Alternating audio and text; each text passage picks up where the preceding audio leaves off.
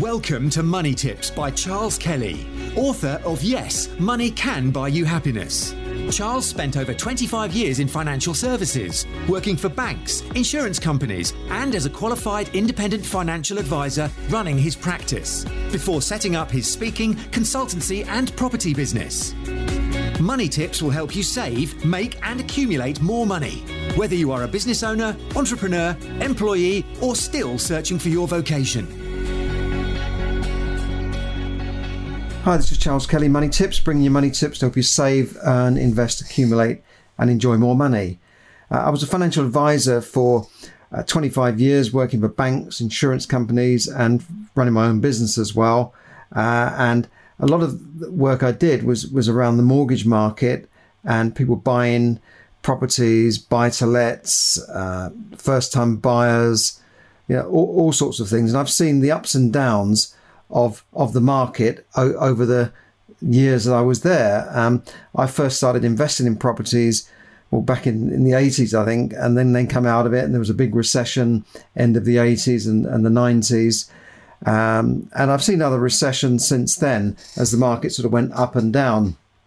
I remember when I bought my first property uh, it was at a difficult time as well and I was thinking what did I buy this for it's you know it hasn't gone it hasn't gone up in value and uh, the, the, the mortgage rate jumped up to 16.25%, which was killing me. You know, the, the, the, payments almost doubled from the time I found the property, and, and six months later, we moved into this small flat. My, my mortgage payments had doubled.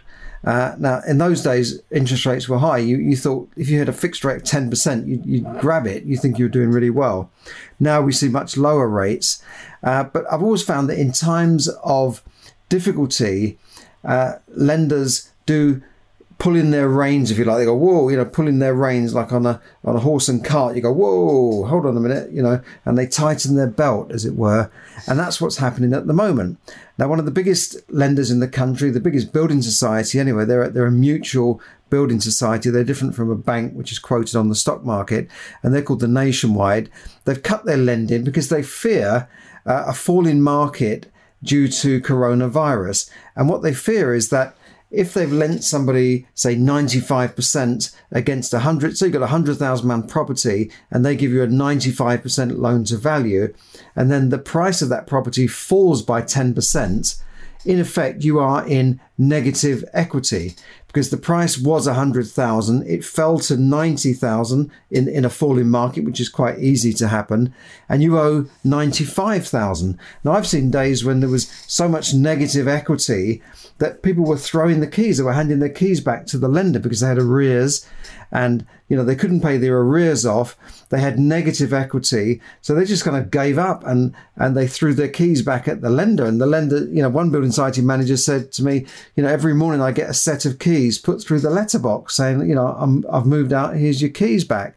So that that can happen. And that's what this this lender nationwide fears that if we see this uh, this market at the moment where thousands of people are losing their jobs every day almost, and we see more and more uh, things not opening up, markets not opening up properly. I mean, I, I saw a, a, section on the, the news today about the London's West End theatres. It looks like they might not open until next year. That's disaster. I mean, that's that's thousands and thousands of jobs in London. That's thousands of related. You know, if you go to the theatre, you have a, a drink or a meal before the theatre. It's buzzing around Soho and, and London with, with Theatreland and, and all these restaurants set up to do, you know, you go in there, you say, look, I've got half an hour before the show. They go, right, okay. And they, they serve this quick Italian meal. all, the, all those businesses are suffering now, as are you know, the airline industry, the travel industry, the hospitality, which still hasn't opened up. So these lenders and their, their analysts and their economists say, hold on a second, we can't just keep on lending 95% to, to first time buyers and giving them big loan to values. Loan to value means the loan uh, in according with the value of the, the property, loan to value, LTV. Um, and so what Nationwide have done is cut, cut it from 95 to 85% in effect, they're saying instead of needing a £5,000 deposit for a first time buyer on a £100,000, you now need £15,000 deposit, which is triple, three times the amount of deposit. They're now requiring three times the amount of deposit to buy a property. And, and it's not only them, brokers are also uh, saying that other lenders are tightening their criteria. So they're becoming a bit more difficult. They're, they're looking into things a bit more. And uh, so so that's that's what, what I can see happening at the moment. Unless things quickly turn around in the economy and the market goes flying up, I, I think this is, is where things will, will, will move towards.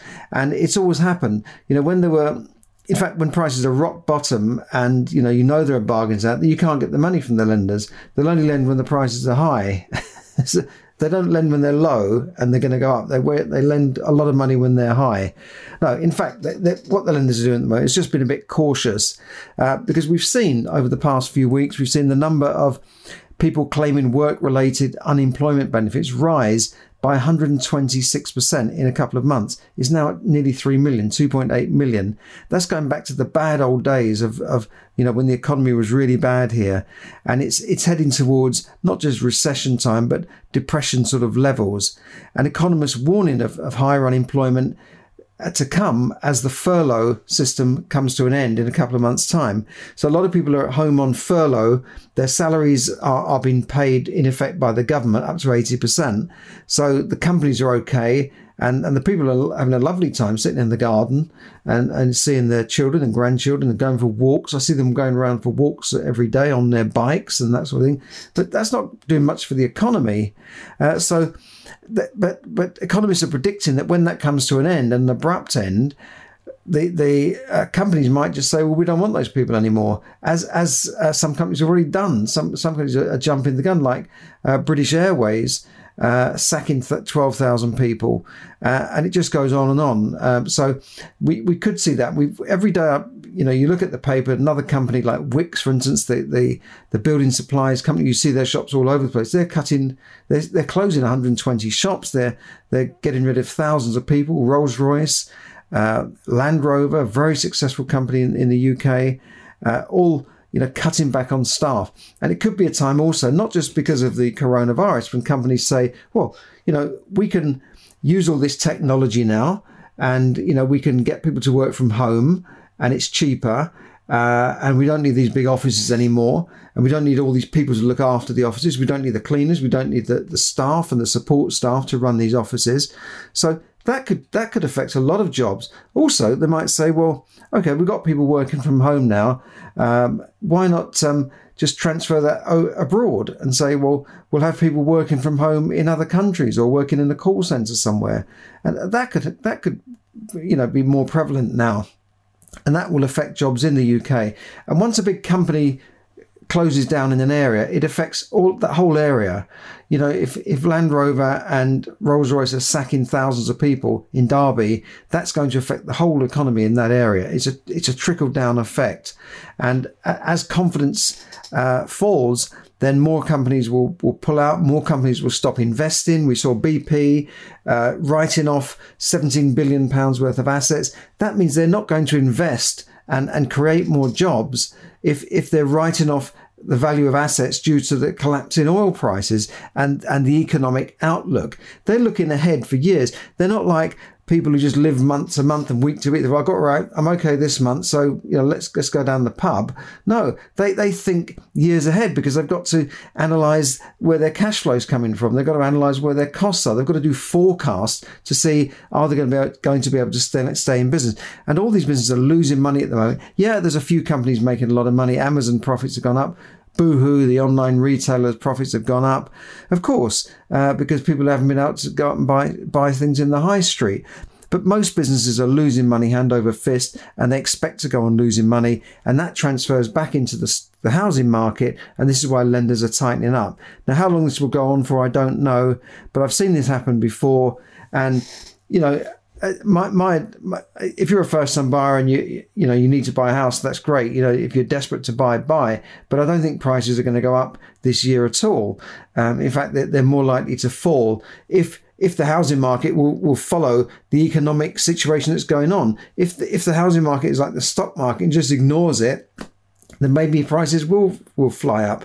But bear in mind if if if millions of people are losing their jobs and millions of people are uncertain about their jobs is that really going to encourage people to go out and buy property? No.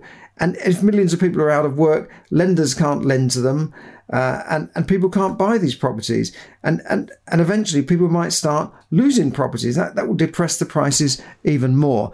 We know that some of the builders have cut back uh, on, on, their, their their building work and their new projects. So we're going to see a lot of changes in, in the next year. So I'm just giving you sort of fair warning of what what is going on. If I was a first time buyer now, I'd be sitting back and waiting for the right time to buy, waiting for the right things to happen, uh, because I, I can't see prices going up this year.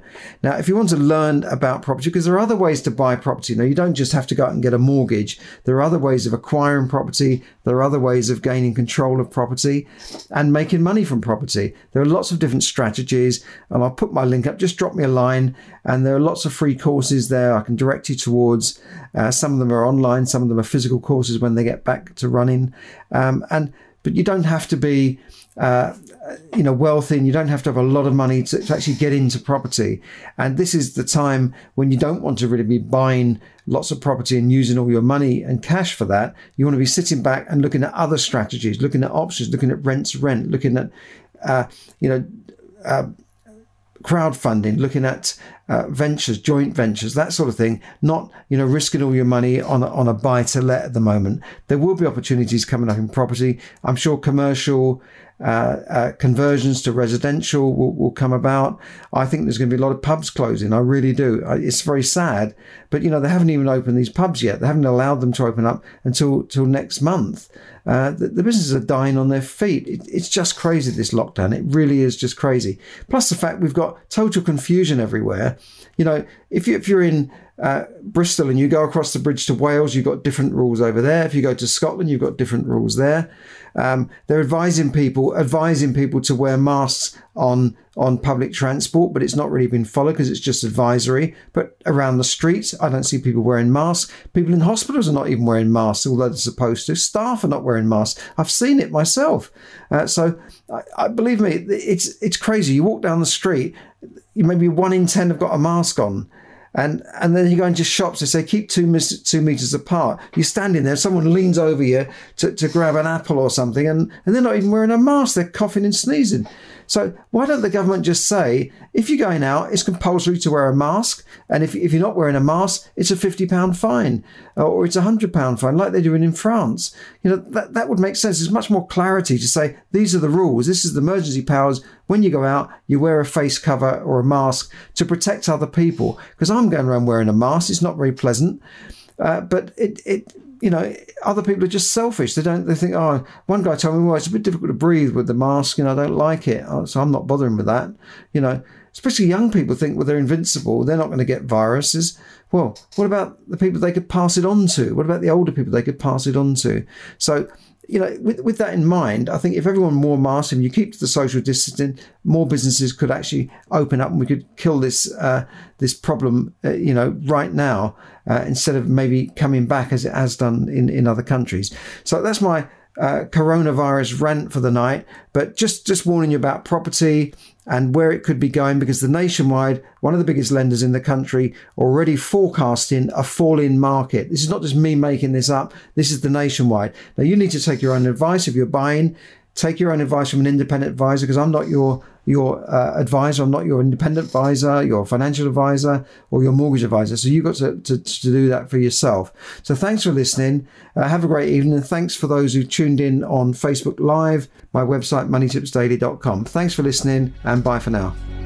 Thank you for listening to Money Tips. For more tips and information, visit moneytipsdaily.com.